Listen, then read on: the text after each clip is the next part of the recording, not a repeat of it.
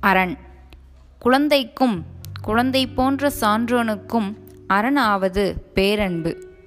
வாழ்வுக்கு உறுதுணையாவது அன்பு. மேலும் அன்பின் வழியது உயிர்நிலை.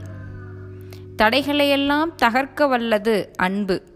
வெறுப்பு பகை துன்பம் என்னும் எதிரிகளையெல்லாம் உள்ளே வரவட்டாது தடுக்கும் அரண் ஆக அமைந்திருப்பது அன்பு. அது நின்று உழப்பில்லாத பேரானந்தம் பிறக்கிறது. கவி. அன்புற்று அமர்ந்த வழக்கென்ப வையகத்து இன்புற்றார் எய்தும் சிறப்பு. திருக்குறள்.